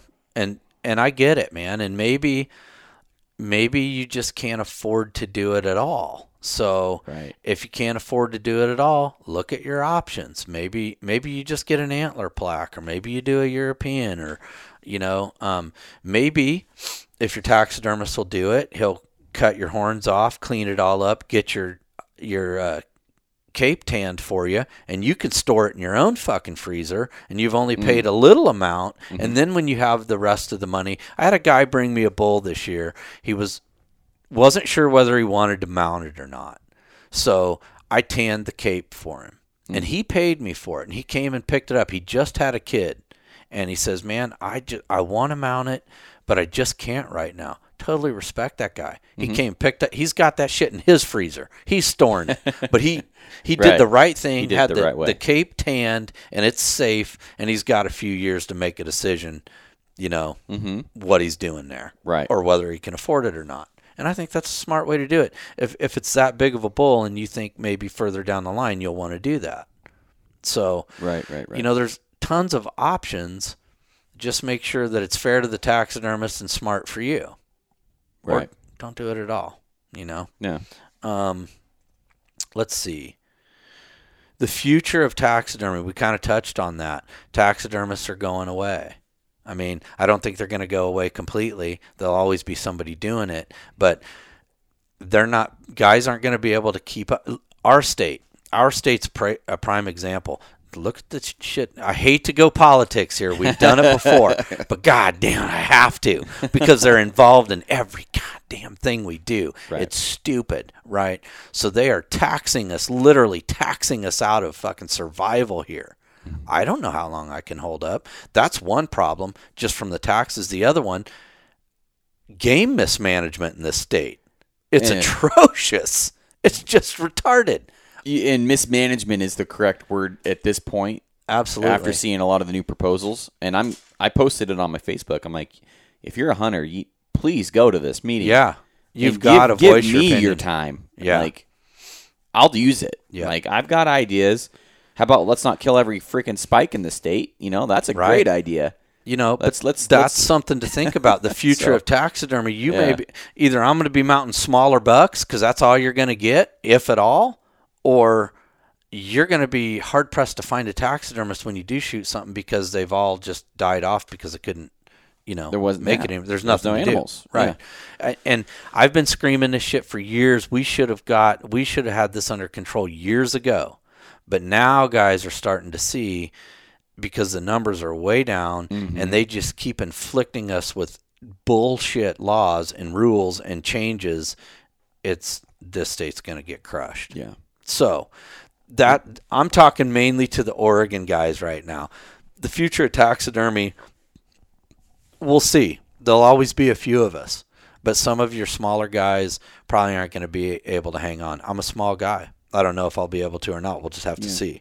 The only Right. taxidermist I know that's my age is um, uh, he does competition taxidermy. tj elliott TJ, yeah. Mm-hmm. so you know he's, he's, the only one, and I don't even know him personally, but he's the youngest taxidermist I know in Oregon that right actually does good work. Like I don't know anybody else, even at his age, that even does taxidermy. Yeah, and so and he's kind of different too, right? He works for a, a big taxidermy outfit up in Portland, and he goes on the the competitive level too, mm-hmm. which which can pay you money, mm-hmm. right? A, lot of the a lot so a lot of the people that do competitive taxidermist, they're not really taxidermist as far as in the business sense. They a lot of them have different. I mean, they might be doctors. They might do, and so fuck yeah, they're good because they take one piece and they take an entire year to do it Right. right? And they're competing because they want that blue ribbon. They want that look Yeah. at me, right? So they go above and beyond. You know, the good thing about TJ, I'll just go to him. I don't really know him that well either, so I don't want to talk a bunch of shit or anything or make it sound not cool. But um, he also works in a taxidermy shop. So he's always honing his skills and then he competes. Yeah. So fuck yeah, he's good. Yeah. I've seen some of his stuff. Some of his stuff I was like, well, that could have been better. And then the other stuff it's like, holy shit, I've never seen anything better than that. Really? you know? Yeah. Yeah, he had an elk mount down at one of the sportsman shows here. Yeah, I saw that. I His, was his like, dad's. That thing is fucking incredible. This kid knocked it out. Yeah. It really was a great job. Yeah. You know, far, better than anything I've ever even accomplished ever. Hmm.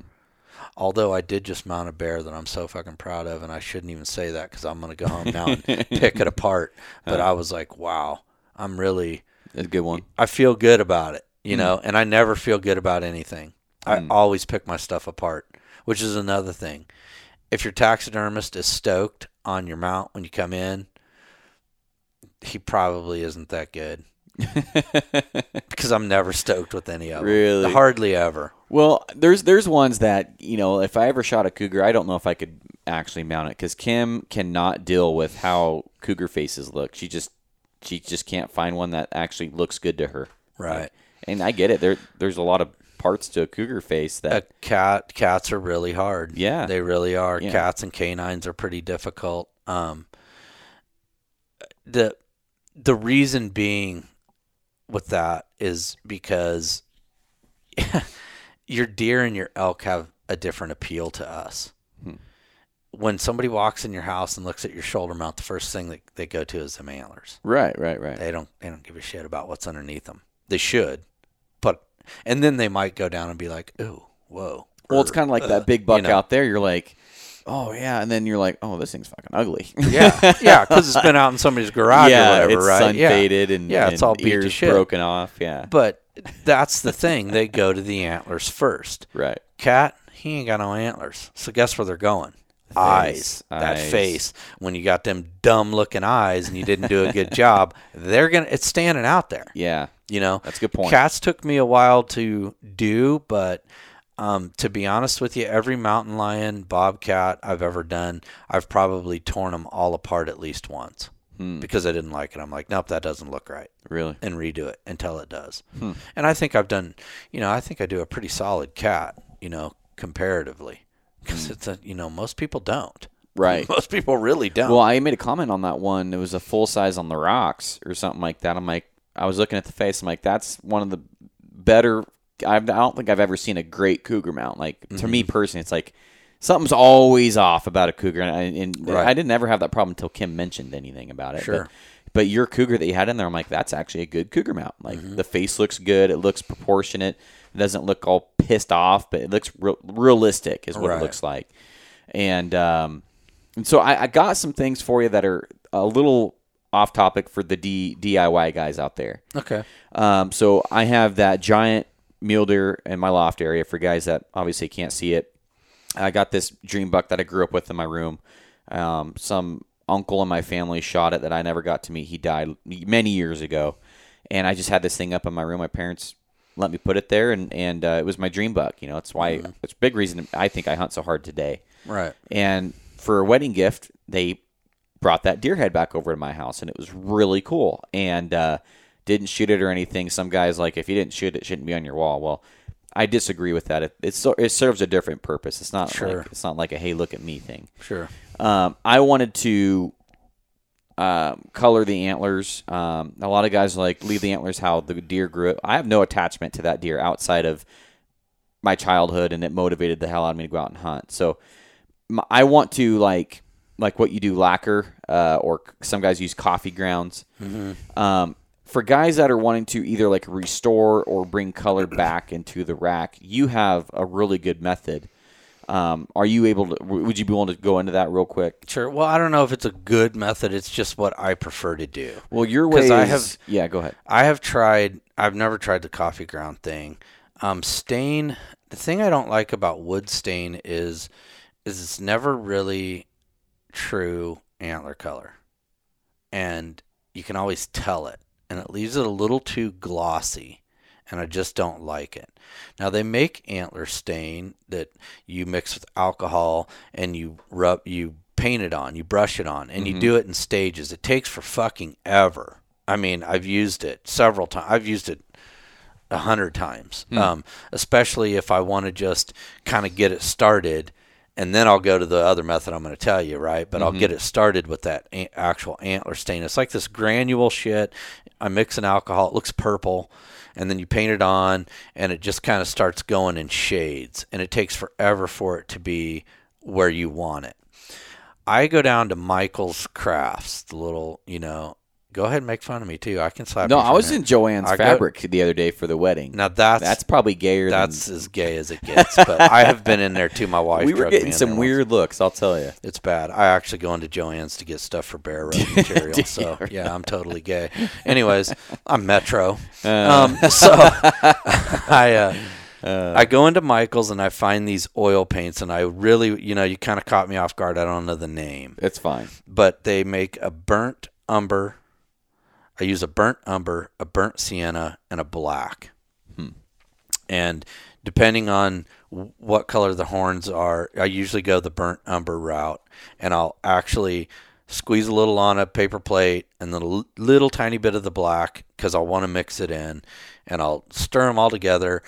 And then I paint this oil paint on where I want to go, and I go in small areas. I don't do the whole fucking antler, right? You're just gonna do like a tine at a time, and I'll paint it on, and I'll come back and I'll wipe it off with a with a rag until I get the color that I want and get it the the dark. You know, our blacktails are pretty dark. Yeah. You know, it, I don't know what they'd if they'd work on a white tail or not. You'd probably have to use different colors, but I don't mount a lot of white tails or have a lot of whitetail um, restorations. So Right. it'd be something that I'd have to play with, right? So, but on our blacktails, they're dark, and that's how I do it. You were in there, didn't you see the fake antler? The Dude, the I was gonna I was gonna figs? hit that too. You were gonna go to that. Yeah, I was gonna go to that because I'm like, that's freaking genius. But yeah, it, it worked out really It- cool. yeah, it was badass. So this young gal had shot a double drop tine blacktail. Pretty rare. You Don't Yes. see a lot of them. Unfortunately, one side had broken off. I have no idea what it looked like, but the base told me that it had to be similar to the one that was still on it. Mm-hmm. So I actually cast that and then did it differently, pointed it a different direction, but poured that and made that out of plastic, and you can't you can't tell. Like Garrett actually thought the fake one was the real. Yeah, I thought I was like looking at it. I'm like, yeah, that's that one. No, that's actually the other one. Um, and it, it like I on on my mule deer downstairs uh, when we were taking care of camp, I accidentally the the the hide had fell out with the head, and, and I was backing up to get the cooler. I ran over that G, technically be the G one or the G four, broke it. and broke like three inches off the G four. And um, Patterson here locally, back when I was a kid, he's the one that fixed it. And you can kind of tell where where if if I didn't point it out to you and you weren't looking that close, you'd Right. never know. right. But if I told you and I pointed it out, you could like, okay, I can kind of see where it looks like he might have like attached it or something. Right. Um, so there's things that you can do to restore and reattach Mm-hmm. tines, and your your little method because you you had some you didn't even have the the other part. You created your own part. Yeah, absolutely. Yeah. I just cast another antler Yeah. that would fit that was same diameter Yeah. where I wanted to attach it and would fit pretty bitchin', right? Like it was going to mm-hmm. fit really well and I cast that. I've done it before where I just have to go dig through antlers until I'm like, "Oh, okay, this is it. This is uh-huh. the one." And then I cast that one. Yeah. So, and I always keep every mold because you never know. Mm-hmm. If I don't have to dick around and make another mold, I'm going to grab one of those old ones I have and I'm going to use it. Huh. So, Well, if I ever come to you and I want to turn that one into a drop tine buck, I know I can. you can absolutely, yeah, build a buck central, build a Build buck. a buck. There you go. I mean, look, I know I'm never going to kill a 200 inch mule deer. So one. when I shoot that 155, I'm going to make that fucker 200. It'll be 55 inches of plastic on that some bitch. He's 210. He's 210. That's hilarious. Uh, But you can do it. You know, You- I mean, you there- can. There's a lot of things you can do. I mean, taxidermy. The funny thing is, is that you have to, you have to have a little bit of skill in everything, Uh, from woodworking to.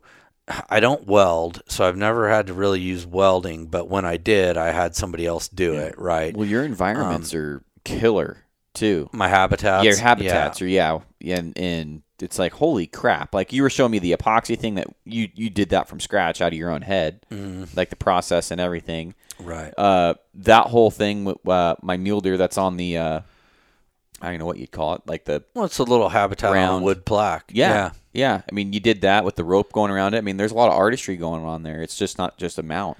No, I mean, So- it- you know, and it's those have come a long way. I mean, I used to build them out of paper mache, and now I do a lot more foam, and Hmm. just because it's faster and easier and less messy, and Probably cheaper. you know, and not cheaper. No? no, way more expensive. But Oh. you know what? Um, they look better, and I can carve a rock better than I can shape it. Hmm. So that's kind of just where I've went with a lot of the stuff. that makes sense. Um. You know, but know that a taxidermist is not really a mu- uh, magician. He might kind of seem like it, and he can do a lot of things, but The drop tine thing was kind of magic. I mean, I've, really. I'd never even heard of people doing that. yeah, other people do it. I'm I sure. mean, I'm sure they do it. I've I know I'm I know talking that- about completely changing a, a rack out there, but I've never altered tines onto a rack. oh yeah, but other people have. Yeah, that's I'm sure. that's really weird. I don't know. That's just my personal preference. I mean, I'm never going to be like, oh man, I wish that buck was a drop tine. I'm gonna go take it and get, make it a drop tine. Well, you know, it was. T- to be fair, this one was a drop tine. It was. It it just broken off, and we had no idea what it looked like. Right. right? It could have been four inches long, or it could have been like it ended up like f- almost six, right? Yeah. The thing is, is too, is when it comes to score, you're not going to be able to have that score legally because they're going to know. Yeah. I mean, they're going to, they don't feel exactly the same or look exactly the same. You can tell if you're up there eyeballing it. But hanging on the wall, standing there like everybody sees it, you'll never tell in a million years whether that's supposed to be there or not. Hmm. Which is the goal, right? That is the goal. Is to Yeah. make it look realistic. Yeah. You know, and I suggest you guys go visit uh, taxidermists that you might want to do your stuff. Um, word of mouth seems to be the best. If you're hearing good things, he probably does legitimate work and he's a legitimate guy, right? Um, you know, if you're calling a taxidermist to find out, uh, have a question like on where your shit's at or anything, and he never calls you back, red flag. Really? Uh, if you go to a taxidermist and the vast amount of times you go to show up there, he's not there, red flag, Hmm. right? Um, That makes sense. and I'm way out in the middle. I don't have a storefront in town.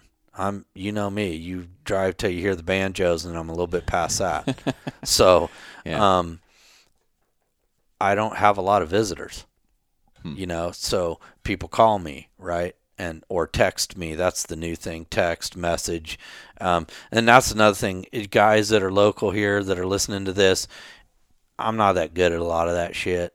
So don't get mad when I don't just fire right back at you. I don't live by my fucking phone. I I might have bondo on my hands. Yeah. I might be sewing a deer. I'm not going to stop to answer that text. I will get it as soon as I get. You know, if the phone rings, I usually try and pick it up. If you're texting me and I hear it ding, I don't know if it's you or my wife or nothing. I don't have ESP or whatever they call it. I don't have it. So I will get to it when I can. Huh. So Well, I think you covered a lot here, man, and and I did my best, and I hope that I hope also that I did some other taxidermists that may be li- listening some justice because they're nicer and they won't say what I just said. right. But um, I'm sure they're feeling the same way a lot of times. Well, you you got you covered a lot of different areas. You covered the perspective of the hunter, the taxidermist, and my my thing was I was wanting to give tip people tips on on uh, prep and taking care of it Right. before they get it to you. Right. Because that's where, like you said, that's where you can't give me a shit canvas and expect a Mona Lisa. Like you can't No. do that. Can't happen. And so I think getting that across and then telling people, you know, the tips from starting from the skull down, then going down to the back, don't cut against the hair. Yep. Things like that. Or Stay out of the armpits. Always stay out of the armpits. Never, ever, ever cut through an armpit unless it's for a rug. Hmm. You just don't do it. So, um, I'd love to. We've talked about doing. A, I I have a YouTube that I've never put a fucking thing on, so it's just out there in YouTube space, or I'm not even sure Yeah. how it works. Garrett knows better. We've talked about doing some stuff with goats. Um, it probably wouldn't hurt. This is for your YouTube okay. to come up sometime and and do like caping off a head Yeah. or caping something, you know, and do a little video so people have an idea. And then they can source, oh, you know, Garrett, fuck, he had that. Yeah. Right? Because I probably won't ever do enough YouTube or keep up on it enough to get people to go and look at my shit. Not a lot of people know who I am. And it's okay, right? That's totally okay. I get it. right. But you're a little bit more popular. That might be something good for you to have on your YouTube. Yeah, I, I wouldn't mind having that because I'm wanting to kind of get people just to overall. I'm starting to branch out and outside of archery. I want to start getting more encapsulating of more things, and and Sure. and that would definitely be in that realm. Absolutely, yeah. I did I did a video one time of how to get the tenderloins out the gutless method, mm-hmm. and um, freaking YouTube kept flagging it and demonetizing it, but people were interested in that. I mean, it got I don't know, I don't even know if it got a thousand views or two thousand views, but it got a few views. I mean, there's a bunch of videos prior and since then that- are Right. out, but. Uh, those kind of videos to me are important because that's just better woodsmanship. That's more responsible. You're getting all the meat, you know. Sure. Um, you know, those those videos really do mean a lot. And that gutless method, everybody does it a little bit different. I've watched a ton of guys do it, and I'm like, God, why are you struggling so hard to get those out? And I actually watched a. Uh, it's been a while, but I watched a. It was a Jim Shockey uh, TV. I don't watch enough TV, but I know it was Jim Shockey, and they had killed a musk ox. And I'm watching these uh, Inuits or whatever worked this sucker up and how they peeled that belly meat off of there Mm. and just exposed the entire guts. They just, you know, cut that thing off. That big and I was, flab yeah, and I was like, well, fuck, that's how you do it. you do that, and then the guts will just basically spill out, and Mm-hmm. then there's your tenderloin. So ever since I saw that, I've been doing it. and you know, I've had butchers have taught me some things, Mm-hmm. some tricks, and you know, you're not if you're hunting just to kill something. I, I'm gonna say you're fucking doing it wrong. Okay, Mm-hmm. and it's more to hunting than just the, the kill, right? Right. And so you owe it to yourself to know to have. You don't have to be a taxidermist for God's sake, but you should know how to cape and flesh and prep your stuff for taxidermy. Oh, absolutely. You should know how to do that. I'm not saying it's not part of the taxidermist job, but if you're a backcountry hunter, you really need to know. yes. Um, and it doesn't hurt you to know anyway. Uh, butchering things, God, learn something. You need to know how to do it um, for a million and one reasons. Well, when we brought my uh, bowl or something, Anthony's dad, because I was so busy last year with hunts, um, uh, Anthony's dad ended up but ended up butchering my animals for me Mm-hmm. because I was going helping Shelby with their man uh, their big bull tag. I almost Right, slipped right. up there. Mount Emily tag. I don't care. Um, sorry if guys pissed that pissed that off, but um, and so he he's like, hey, you ever want to learn how to do this? Let me know. Uh, And I was like halfway, and I'm like, "Ah, I've been doing this since I was a kid. But he's been doing it for 31 years professionally. Right. And so I'm like, okay, so You're going to learn something. He sees something in what I'm doing that Mm-hmm. obviously he's like, next time you can, bring me a whole animal that you kill. If you can, bring me the whole thing. We'll go. I'll show you how to do this. Right. And I'm excited. I want to learn. Yeah. Like there's, you know, cutting it with the grain versus not cutting it with the grain. You're going to have a nice piece that could could have been cut. You know, chew, chew it without even cutting it with a butter knife. I mean, Right. But now you just turn that thing into a piece of jerky. Right. And it Or a could- it- yeah, it could have been a great cut. Mm-hmm. And so um, I'm excited to learn this. He's like, yeah, he's like, wear, he's like, I wear gloves when I do it for this and this reason, and you're you're touching this gland and then you're touching the meat, and I'm like, Mm-hmm. I never thought about that. He's like, yeah, why are you touching the metatarsal patch when you, and then you're gonna go to touch the ham? I'm like, Right. he's like, uh, I'm like that matters. He's like, uh, yeah, that matters. You ever get a funny taste? I'm like, yeah. He's like, well, think about I it. I wipe all my stuff down with vinegar water to make sure in case I do that. But I wear gloves Yeah. like when I'm caping animals and stuff, mainly because I might have to answer my phone. I don't want my Mm. phone all bloody and gross. Yeah. I don't want to have to go do paperwork and have little bloody fingerprints all over it, right? Right. So I always wear gloves too. I might start wearing in the field, I don't. I'm thinking um, about it because why not? I- I they don't weigh anything. I Throw a couple of them in there. Yeah, nitrile I waste a water bottle or two. You spend five Yeah. or ten minutes getting your hands all clean. You know, the but the bees are going to be all over your hand. That's like every. I'm like I always made fun of guys that use gloves, but I'm like, okay, every year I'm getting a little closer to to wising up. I think it's not it's not because I'm afraid to get bloody. It's because it's so much cleaner and It, easier. it is, and all the things that we think are super fucking gay, like wearing gloves, there's actually a reason behind it. I Yeah. would have said years ago, I'll never put a glove on. I wear them now. Right. Not every time in the field, but most of the time. Um, walking sticks, those were my man. Mm. I'm fucking fags. Look at that. I used to make fun of everybody. If I saw you with a walking stick, I fucking beat you down. I did. And now it's your uh, turn because I use them and I love them. Yeah, I you know, so haven't bought one yet, but I probably will. you know, I mean, yeah, God, there's something to it. I- there is. So, you know, we're having a big rally today up in Oregon. Oh, the timber unity. T- yeah, and it's a huge thing, and I think it's kind of cool that people got together and went and did that. But I had some text messages and phone calls earlier in the week saying, "Hey, we really think you ought to go. We want you to go. We want you to go." I had to tell all of them, and then they realized who they're talking to. I said, "Listen, I don't believe. I honestly don't believe in peaceful protest. I don't believe in it. Hmm. It's, it's you know you can go up there and you can rant and rave and do all you want. It that's not my belief system. Now, if they would have said, "Hey, we're going up to the Capitol to drag this stupid fucking governor out of there and beat the shit out of her," I'd probably be up there. If we were tearing it down, burning it to the ground, starting anew, I'd have been there. But that's not what it was about. No. It just it seems to me it's silly, and at some point you do kind of just have to step up and kick their ass and say, "Hey, we're done with it." Right. And I, I'm hoping that we get enough people. What, where I'm going with this is these meetings coming up. I'm hoping we get enough people to show up and say, "We're done with your shit. We're tired of you." standing up and take because it's our local biologist and it doesn't i don't give a shit what they tell us or whose side they're really on they know the truth and they're following the orders coming down from the higher ups and it's high time we're paying for all this Right. it's time we have a fucking say Right. and it's time that some shit changes in this state it No, I really needs to or it's done I agree. And that's July 9th, I think. yeah july Um, 9th If you're in you Roseburg, 6 p.m July 9th, 6 p.m. Backside Brewery, if I remember Yep. right. I'll be there. Um, i'm gonna be there you know, please go. Go.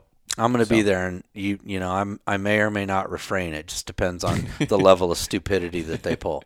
I'll also cede my time to you.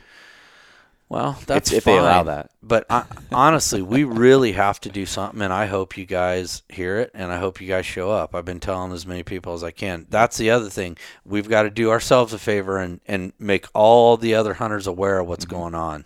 You know, Well, my biggest gripe about these meetings is that they hold a lot of them at like one o'clock on a Thursday. Well, Right. This one's at six o'clock. right? They're getting rid of our excuses not to show up. At a here. fucking brewery, at a brewery. so you really don't have an excuse not to show up. Yeah, please at least show up. ninety percent of you. Exactly, exactly. And, and even if I have to maybe give you a few talking points, it's like, hey, why are you here?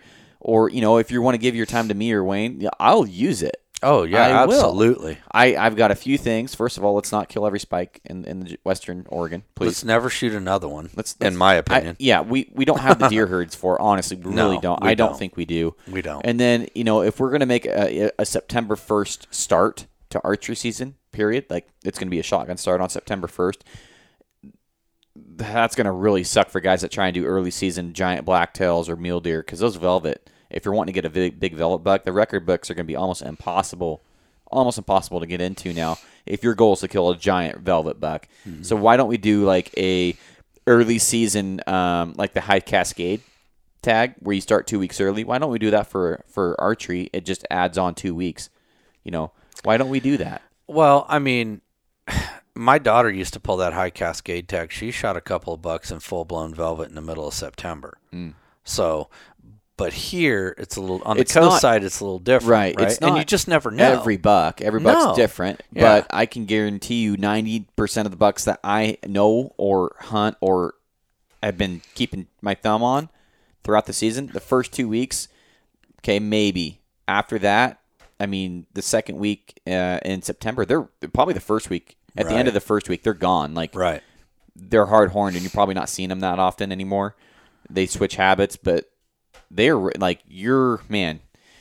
You're really gonna screw the velvet hunters out. yeah, I don't know about the time. I don't really know about that proposal, and I don't know that I have that big of a hang up on it. My big hang ups are the elimination of hunts, um, the proposal to shoot spikes. I still don't get it. I, it's never been one of my. Th- I don't think you should even have it on the doe tag, but I do understand why. So there's it. It helps with the accidental. Oh shit! I didn't see the little tiny spikes on his Right. head. I get that more than I get any visible antler. Right. I get that more, Right. right? Because it's still going to happen. The guys are still going to shoot a button buck on a damn doe tag. They're Right. going to do it, you know. Um, the removal of hunts is another thing. This South Indigo hunt, they want to take it away. Hmm. Well, you know where I'm going to go with this. The only reason you want to remove it is because now you got them fucking wolves in Toketee. Bullshit. I'm not paying for you to feed them fuckers. Right. I don't care about your wolves. If it's going to end up being a problem where we need to feed them, get rid of the fucking wolf, and guess what? Don't need to feed them anymore. Right. It's it's it's a it's an issue, Yeah. and it's stupid. Did I tell you my dad So- saw one Yeah, up Rock Creek? yeah. When we talked on the phone the That's other day, incredible. Incredible. So, I mean, well, eh, you know, that's why we're that's why we're going on the ninth, guys. You hear how passionate Wayne is, and, and, and I've got a few ideas that are maybe changing a few things, and, and then hopefully preventing a few things like the spike hunt. We I haven't talked to one person I know personally that is in favor of a spike hunt. you'd have to be Not an one. idiot to think that's okay. Right. That just is not going to work out at all. Or a really uh, just a guy that doesn't fill a tag, but you see spikes every year. I don't. I don't. I don't know. I don't know why. I can't think of a good reason. And I can't either. I mean, honestly, I, I wouldn't know how many spikes I see every year because I don't pay attention to them. I really don't. They're not. They're. th- I mean, that's the baby of all babies. And yeah, I've seen spike bucks before that have come through and like, geez, look at that stout sucker. Yeah. It's not because he's a two-year-old spike. It's because he's a big dude. Some guys are right. There's guys that are six foot four, two fifty. Then there's guys like us. what are you talking about? Well, you're a tiny guy like me. What are you, what are you? Five eight on a good day? Five nine No way. with boots on. With boots on. What do you weigh right now? One sixty one. So I'm probably a little bit heavier, but I, you know, I'm older too. Yeah. But I'm probably the same height. We're really close. You're a little taller. Mm-hmm. See, but not everybody's that way. Your brother's bigger than you, Kyler or Gavin? Gavin. I don't know the other one. Oh, uh, Gavin. Yeah, he's taller. He's always been taller. He kick your ass. He's he outweighs you Nah. Well, he bites and pulls hair and, and pinches when we wrestle. so- and always wins. Mm, probably. Yeah. well, we haven't wrestled since we were in high school, but yeah. So, have you done a podcast with your new bride? Um, you know, I was gonna have her on off here. topic, Yeah, I was gonna have her on here to do an Africa podcast, but every time I have her on here, she's just weird. She's she's just weird. What do you mean? She just she get her with a mic, a microphone, and a headset on, and and you just do it for fun. She'll do it for fun, but you like, okay, now we're recording, and she's like, oh, she just gets weird. I, I can't. Yeah, I can't believe she married you. I t- I. You know, Garrett. He even y- Scored. scored. If you guys get a chance to look at wedding pictures and stuff, I'll probably post a few. Uh, we got a cow, video. She was a doll. She really was. She was I was hot. sitting there thinking, "There's no fucking way this guy's really Yeah. about to marry this chick. What is she thinking?" Yeah. I still don't know what she was thinking. Yeah. All the girls, gorgeous. Yeah. You guys, not so much. we were, some of us were drunk. Some. yeah, it was it was uh it was yeah, I want to have her on here, but getting her past herself just overthinking it, you know, Don't tell her it's on. Just start doing it. I should. You did that having to you me on today. yeah, maybe know. having you on with with her uh might soften the blow, I don't know. Well, how would that? I don't know. Might freak her out, I don't know. It might. I don't know. She's your, she's your better half. She For sure. absolutely The best half, actually. I I can be hundred percent on that. Yeah, no, absolutely. She uh, she she gone screwed up.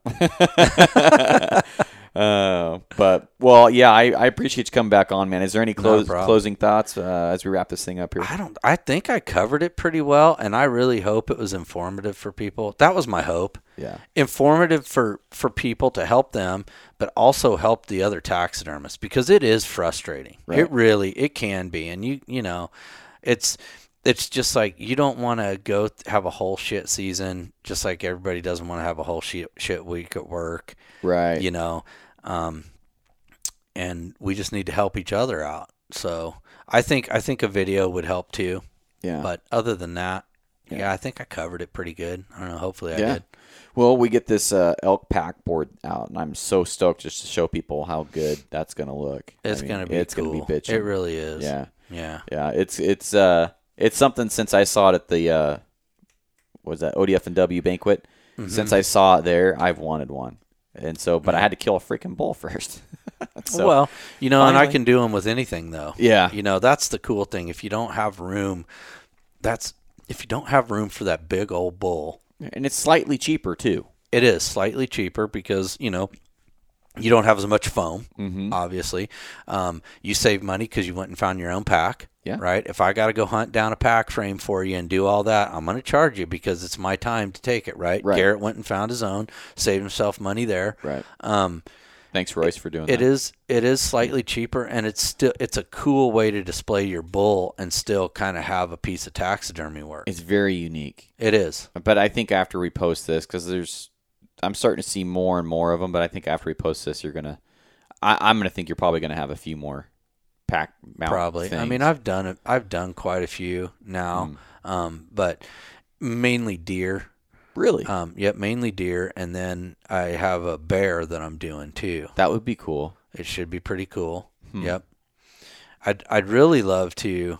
You know, I don't have any trappers, but I've always wanted to get like uh, somebody that got like a messed up animal in their trap and uh, and have it like sticking out of their trapping basket, like an old trapping basket that's sit in a corner. You know, Yeah. because you know, when I used to, I had a trapping basket, and you'd have all your gear in there, and then when you'd get a critter, you'd throw him in there, right? Instead of dragging him along the ground, you just throw him in a basket, and Hmm. so you'd get back and throw it in the truck, and you'd have a bobcat leg hanging out of there, or something weird. And I always Uh. thought that'd be kind of cool, but That would be.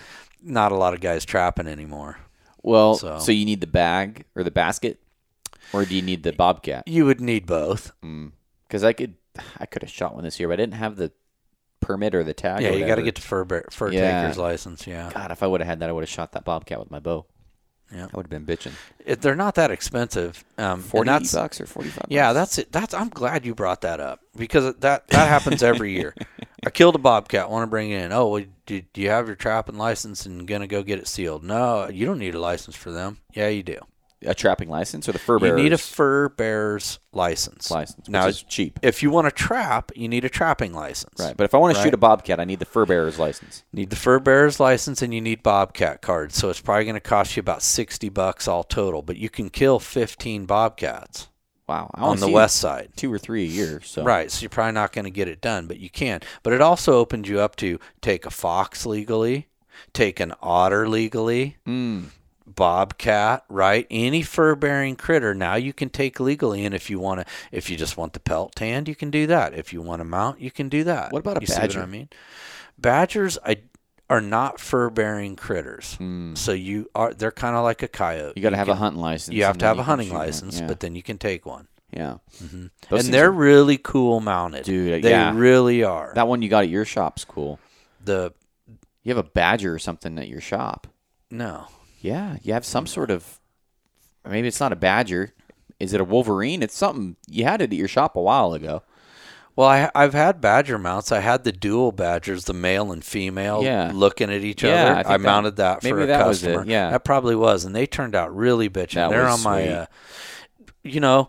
So I'm on Instagram at Naldo Sherpa seventy one. Is there an underscore under there? No, Okay, it's so just Naldo capital N, and then the rest is you know lowercase Naldo Sherpa N A L D O Sherpa Sherpa. Yeah, Yeah. seventy one. seventy one. So I'm there, or you can go on Facebook, Wayne's Taxidermy.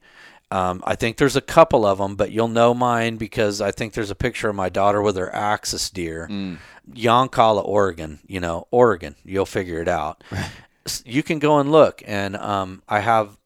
I don't, I don't post on there like I should. I'm horrible at it. But goddamn, guys, I'm almost 50. I don't give a fuck about your young buck shit, your social media shit. Anyways, I do post stuff on both of those, so you can go look. And I know the Badgers are on there. There's some pack mounts on there. yeah, Um, I haven't been doing very good at taking pictures of stuff going out the door this year, but because of that snowstorm, caved my shop roof in. I'm so far behind. When they're done, I call you up. Fuck them pictures. I don't have time right now. I want to. There's been a couple, but I just didn't have time. I'm gonna get a picture Uh, of mine for you. Like I'll I'll take my DSLR out there. Right.